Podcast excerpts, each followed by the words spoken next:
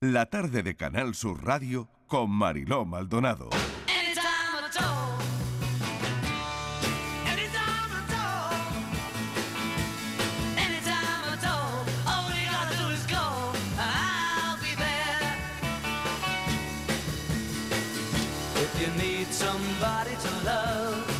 just look into my.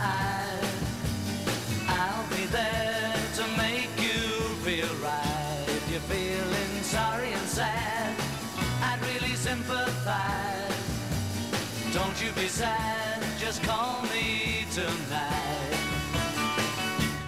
Anytime at all. Anytime at all. Anytime at all. All you gotta do is go, and I'll be there. If the sun has faded away, I'll try to make it shine. There is nothing shoulder to cry on. I hope it will be mine. Call me tonight and I'll come to you. Anytime at all. Anytime at Todos podemos pensar, no es simple la, la pregunta. Hay creencias que impulsan a, a pensar, a crear que cualquier persona, a cualquier edad, tiene capacidad de poner atención en, su mundo interno, poniéndole a ese mundo interno un poquito de luz. Hoy vamos a hablar de todo eso y de muchas más cosas con Félix Torán, es nuestro invitado a continuación. Félix Torán combina su dedicación a la ciencia y a la ingeniería con más de dos décadas de estudio y divulgación en el campo del crecimiento personal, reconocido experto en desarrollo personal, en liderazgo, gestión del tiempo, espiritualidad y meditación.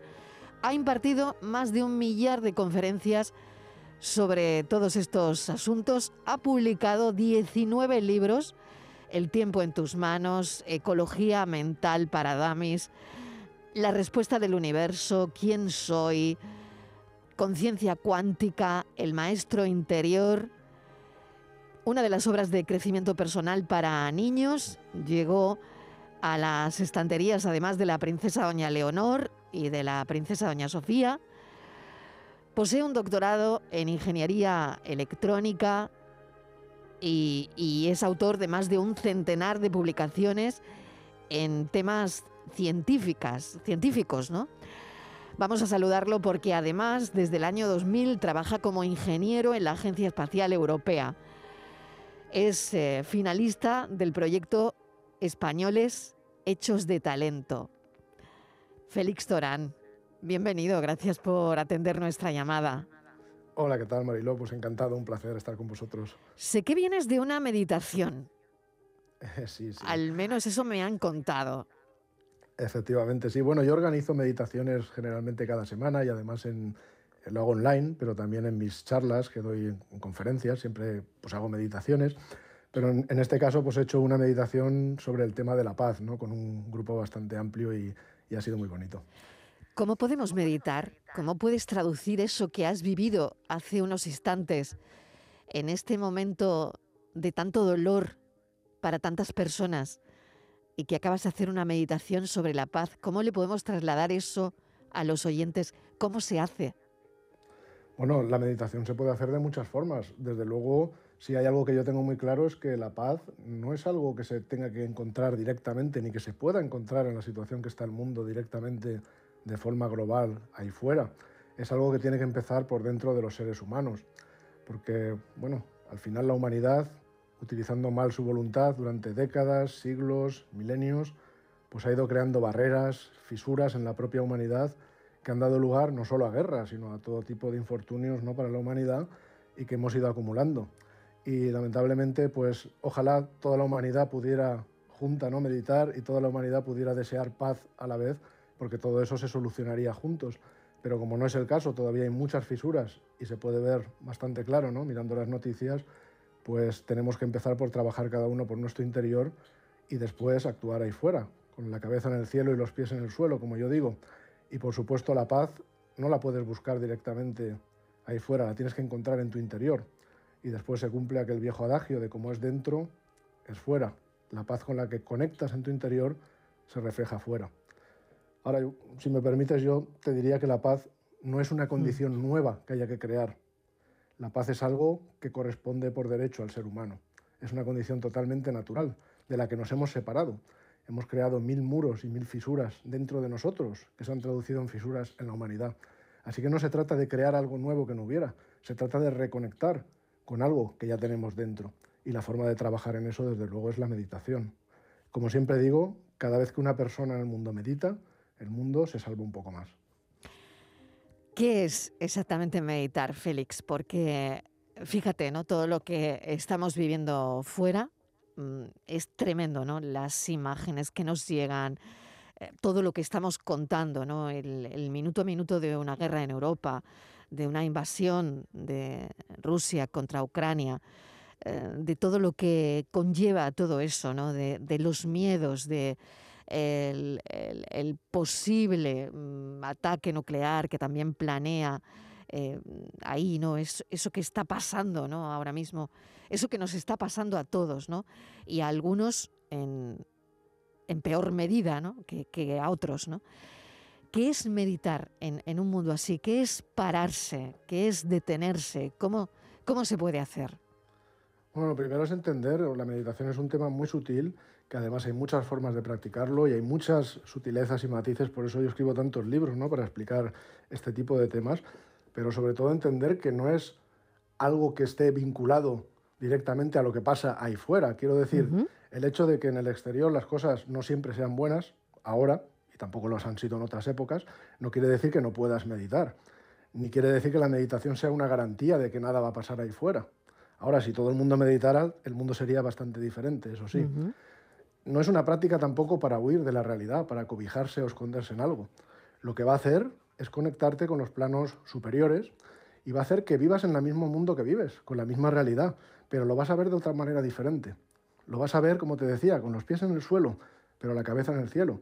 Te vas a convertir en un mejor servidor, precisamente ayudar a que esa humanidad, que somos todos y todos tenemos algo que hacer, pues poner algún granito de arena, ¿no? Para, para romper esas fisuras, para volver a la unidad, entonces meditar hay muchas formas de hacerlo, ¿eh? no es lo mismo la concentración, no es lo mismo la visualización, no es lo mismo la contemplación, no es lo mismo la contemplación mística, ni la oración. En fin, hay muchas formas de meditar, hay muchas utilidades entre unas y otras y por eso yo precisamente pues hago meditaciones guiadas desde hace ya unos años, las hago cada semana online, pues para ayudar a, otras personas pues a iniciarse a la meditación. O sea, que el mundo exterior sea, esté mal no quiere decir que no puedas meditar. De hecho, realmente es cuando más falta hace meditar, Exacto. cuando más falta hace orar y, pedir en tu interior y conectar con esa paz que hay dentro para intentar transmitirla fuera. De Me imagino cuán necesario sería para determinadas personas, ¿no? Meditar eh, ahora mismo. Eh, no sé si la mente siempre encuentra alguna excusa para no meditar, Félix, porque no sé qué porcentaje de personas son las que meditan, no sé si son pocas o muchas, si hay registros, pero parece que es verdad que nuestra mente siempre encuentra algún resquicio ¿no? para, para no hacerlo. No, no sé si, si de qué depende. Bueno, vamos a ver, la, meditación no es una ciencia numérica, ni pretende mm. serlo, ni tiene ninguna utilidad serlo. Hay estudios, por supuesto, que demuestran los beneficios de la meditación en la salud, eh, es decir, en el plano vital o material, y eso es muy útil y reconfortante, pero ese no es el objetivo de la meditación. El objetivo en el que trabaja la meditación es superior, trabajamos en los planos superiores, es un objetivo espiritual. Entonces las medidas ahí tienen poco que ver. Yo te puedo decir, bueno, mi experiencia meditando 25 años y ayudando a otras personas a meditar, es que yo he visto un cambio enorme, enorme. Y estamos hablando de unos 20 años, que en escala cósmica eso no es nada, ¿no? Es como un suspiro. Y sin embargo hemos cambiado mucho. Vas a las librerías y ves un montón de libros sobre temas incluso esotéricos o ocultistas, o simplemente libros sobre meditación o sobre determinadas filosofías místicas, iniciáticas, religiosas, filosóficas, que antes pues no lo veías en una librería. Tenías que ir a una librería especializada y, bueno, si te veían con un libro así, pues pensaban que estabas loco, ¿no? Sin embargo, ahora cada vez más la gente se interesa en esos temas. Y bueno, yo te puedo decir que he tenido muchísimas salas con 300, 400, 500, incluso 1000 personas meditando y vamos, tengo clarísimo que cada vez hay más personas que meditan. Y la manera en la que esto se ha introducido, pues se lo debemos también mucho a gente como John Kabat-Zinn y todos aquellos que en los años 70 pues tomaron algunas cosas del budismo, algunas prácticas, las adaptaron, ¿eh? las, les dieron un refrito, vamos a decir, y las convirtieron en algo que se puede trasladar a Occidente y al principal problema que tenemos en Occidente, ¿no? que es el estrés, la mente agitada, como decías, y demás. Y por eso se puso tan de moda ese fenómeno del mindfulness, que todavía dura. Así que todo eso significa que la meditación, por supuesto, que interesa. Y bueno, cada vez hay más profesionales de la salud, médicos, además psicólogos, psiquiatras, etcétera, que toman ese mindfulness otras técnicas de meditación y de manera seria las aplican en sus terapias. Hay cada vez más papers científicos publicados. Y esto, bueno, esto es muy buena señal, ¿no? Hmm. ¿Cómo, cómo se pone la mente en blanco? Es que ese es uno de los mayores errores, precisamente. Es lo más conocido y al mismo tiempo es, un error, porque pensamos que meditar significa poner la mente en blanco. Y es que nadie sabe lo que es eso. O sea, yo no sé cómo científicamente, científicamente eso no existe. No, no, se puede poner la mente en blanco. Bueno, científicamente no, quiero decir, cuando hablamos de la meditación, no estamos hablando de ciencia. Tú no puedes eh, demostrar científicamente lo que está poniendo en blanco o no en blanco una persona en su mente. Tú puedes medir algunos impulsos y demás, y como te decía antes, todo eso tiene pues, una utilidad para la ciencia y una utilidad para demostrar cosas, pero se aleja de lo que es el objetivo de la meditación, que es espiritual. La mente en blanco no sabes lo que es. Lo más probable es que te pongas a pensar en el color blanco o, a saber lo que hagas, ¿no? Sin embargo, si tú, por ejemplo, practicas la concentración mental, si tú eliges un objeto de concentración, hay miles, ¿eh? pero podrías coger, por ejemplo, como hacen en el budismo, la respiración y hacer un ejercicio muy sencillo de contar respiraciones, por ejemplo, en el abdomen. Cuando pierdes la cuenta vuelves a empezar. Pues ese tipo de ejercicio va relajando de alguna manera o va centrando la mente, ¿no? Tu foco de atención está en una sola cosa y ese ego que no para de bombardearte, de intentarte atrapar la atención, de tener tu mente dando saltos de un sitio a otro, que es de ahí de donde vienen todos los problemas del mundo. ¿eh? Cuando una mente está agitada es cuando una mente puede hacer daño a los demás y a sí mismo. Una mente concentrada no puede hacer eso. Pues un ejercicio como ese te lleva a la mente a estar en una sola cosa. Y ahí sí que es posible que al final, algún día, después de mucha práctica, llegues a tener un episodio de estos medio místicos en los que vas a sentir la fusión con el todo. Y vas a sentir lo que a lo mejor algunos podrían llamar como tener la mente en blanco, pero pienso que no existe palabra posible para ponerle nombre a eso. Hmm. Eso solo se puede explicar por experiencia directa, no con palabras. Félix, ¿por qué decides eh, ser ingeniero? Eh, después, bueno, un ingeniero de éxito y, por otro lado también, eh, pues esta disciplina ¿no? que llevas durante tantos años trabajando, ¿no? ¿Dónde se unen la ingeniería y el mindfulness o la meditación? ¿En qué punto de tu vida? Te diría que es una, pregunta que me han hecho muchas veces y me la, hacen prácticamente siempre que me entrevistan, ¿verdad? Pero me encanta responderla porque es muy relevante. Realmente no son dos cosas que hayan ido unidas la una a la otra, ni que hayan ido secuencialmente, sino que son dos aspectos de mi vida a los que les, he dedicado muchísimo tiempo. Eh, no es que la ingeniería me haya conducido a los temas de la espiritualidad, ni viceversa. Sencillamente yo es que desde muy pequeñito he sido siempre un buscador. Ya con siete años tuve una experiencia en la que me estaba preguntando quién soy. Y tuve una experiencia que yo no sabría explicar con palabras y mucho menos con esa edad, ¿verdad? Mm. De, decir, bueno, yo soy algo más que un cuerpo físico, soy algo más que una mente, más, algo más que pensamientos. De alguna forma soy el que piensa. Bueno, eso te lo digo ahora porque lo puedo, lo puedo explicar después de tantos años, ¿no? Dándole vueltas pero en ese momento yo solamente tenía la experiencia directa. Sin embargo, a mí eso me motivó a buscar. Y sí, dediqué toda mi vida a buscar, hasta el momento presente. Y empecé, por supuesto, con la ciencia, que es para mí una pasión y es un aspecto de mi vida que, bueno, que lo mantengo, por supuesto, separado del aspecto espiritual, porque son dos, dos terrenos diferentes. Yo no intento hacer mezclas. Si acaso acercar, pero jamás mezclar, ¿no? Lo que pasa es que, claro, con la ciencia llegué a ver muchas respuestas en el plano material a todas mis preguntas, pero no todas las respuestas. Había respuestas que era necesario ir más allá de la materia.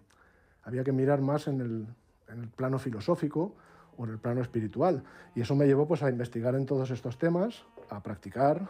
Por supuesto me tuve que encontrar con la meditación, con las leyes espirituales, Estudié todo tipo de textos, filosofías, cábala, cristianismo esotérico, también los textos eh, filosóficos de, de temas espirituales.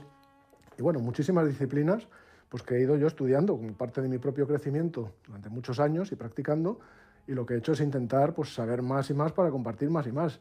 Y por eso pues me he dedicado mucho a, ayudar a otras personas pues pues a llegar a esa conexión interior, ¿no? Que a sentirla si no igual que yo, porque no sé explicar ni, ni puedo saber si otra persona lo puede sentir de la misma forma, pero por lo menos acercar a algo parecido. Hmm. ¿Tiene la ciencia límites para comprender bien dónde estamos, el universo que somos? Bueno, la, la, ciencia desde luego ha llegado a una comprensión que bueno, es digno de, de elogio, ¿no? lo, que, lo que hemos llegado a saber y además de manera teórica, ¿eh? pero luego de manera práctica, lo que se ha llegado a saber, a probar, los avances que hemos hecho a nivel de descubrimientos y luego, bueno, los ingenieros, ¿eh? lo, que, lo que hacemos también de tomar esos avances y convertirlos en tecnologías que cuando se hace bien ayudan a la humanidad, ¿no? Ahora, la ciencia se centra en el plano material. Si tú quieres ir más allá de lo que es el origen del mundo material, entonces la ciencia ya no te puede dar respuestas. La teoría, por ejemplo, del Big Bang es una teoría pues, que tiene una base bastante razonable, aunque no se puede demostrar, pero la verdad es que es compatible con todo lo demás, ¿verdad? Y, y parece muy sensato y razonable. Y los científicos que saben de esto han llegado incluso a, a muy poquito tiempo, ¿no? Antes de ese Big Bang material, pero ¿qué pasó en ese instante inicial?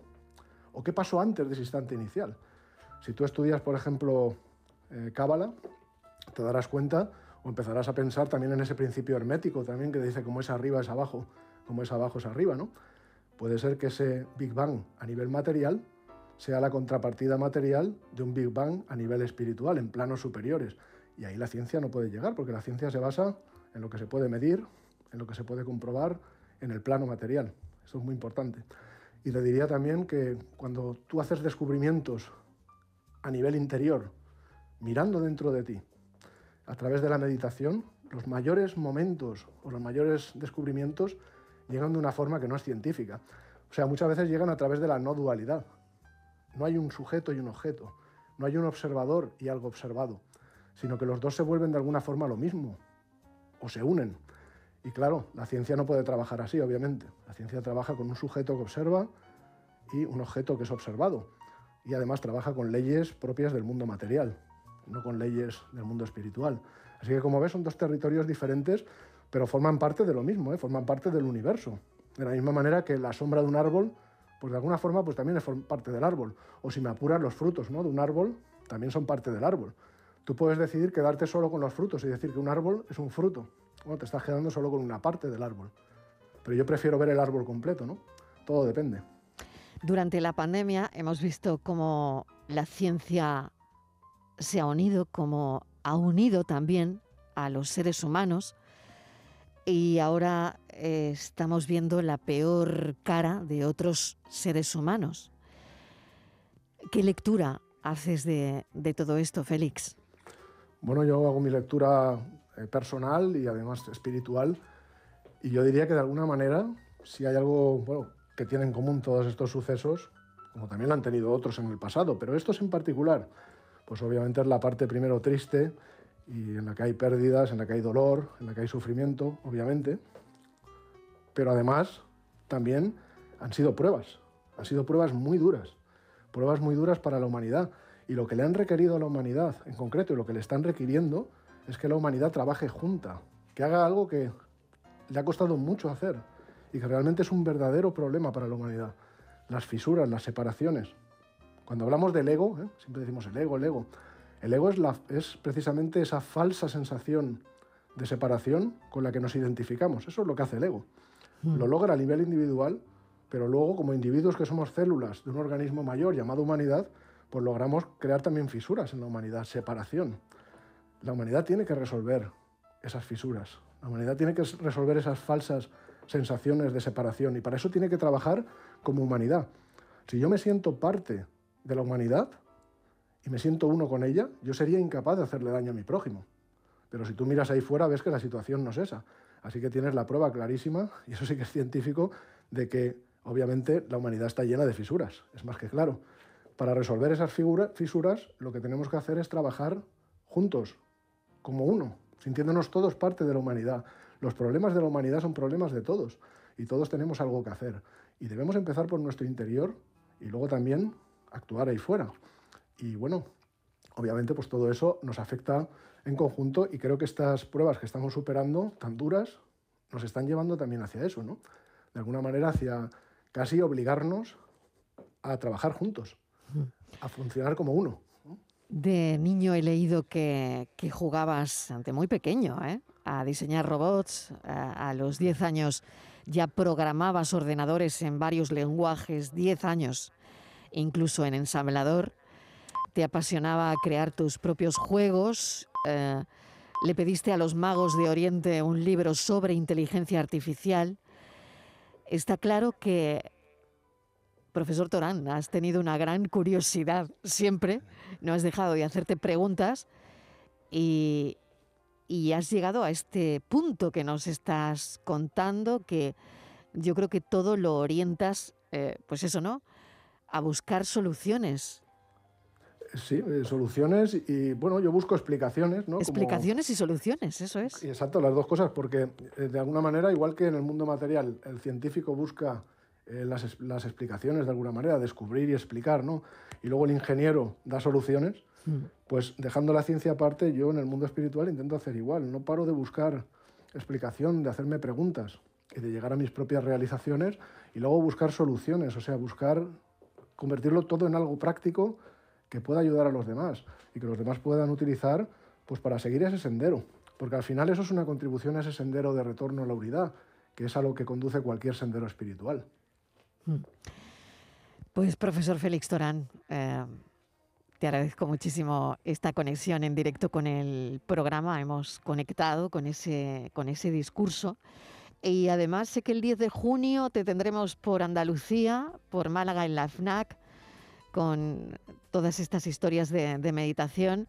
Así que te invitamos ya para eh, que vengas al programa con nosotros y sigamos esta charla.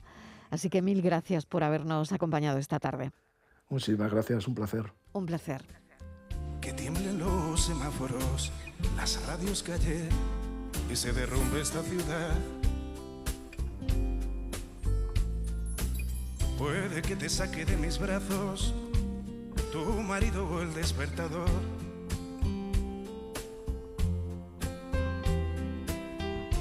Que te interrumpa el desayuno, el vuelo de un B-52 Puede que todo siga igual. También puede que no sea así. Y encuentres el mercurio de mi voz empapando tu contestador y florezcan los olivos en el valle de Bron. Puede que te queme el hielo la luz del televisor.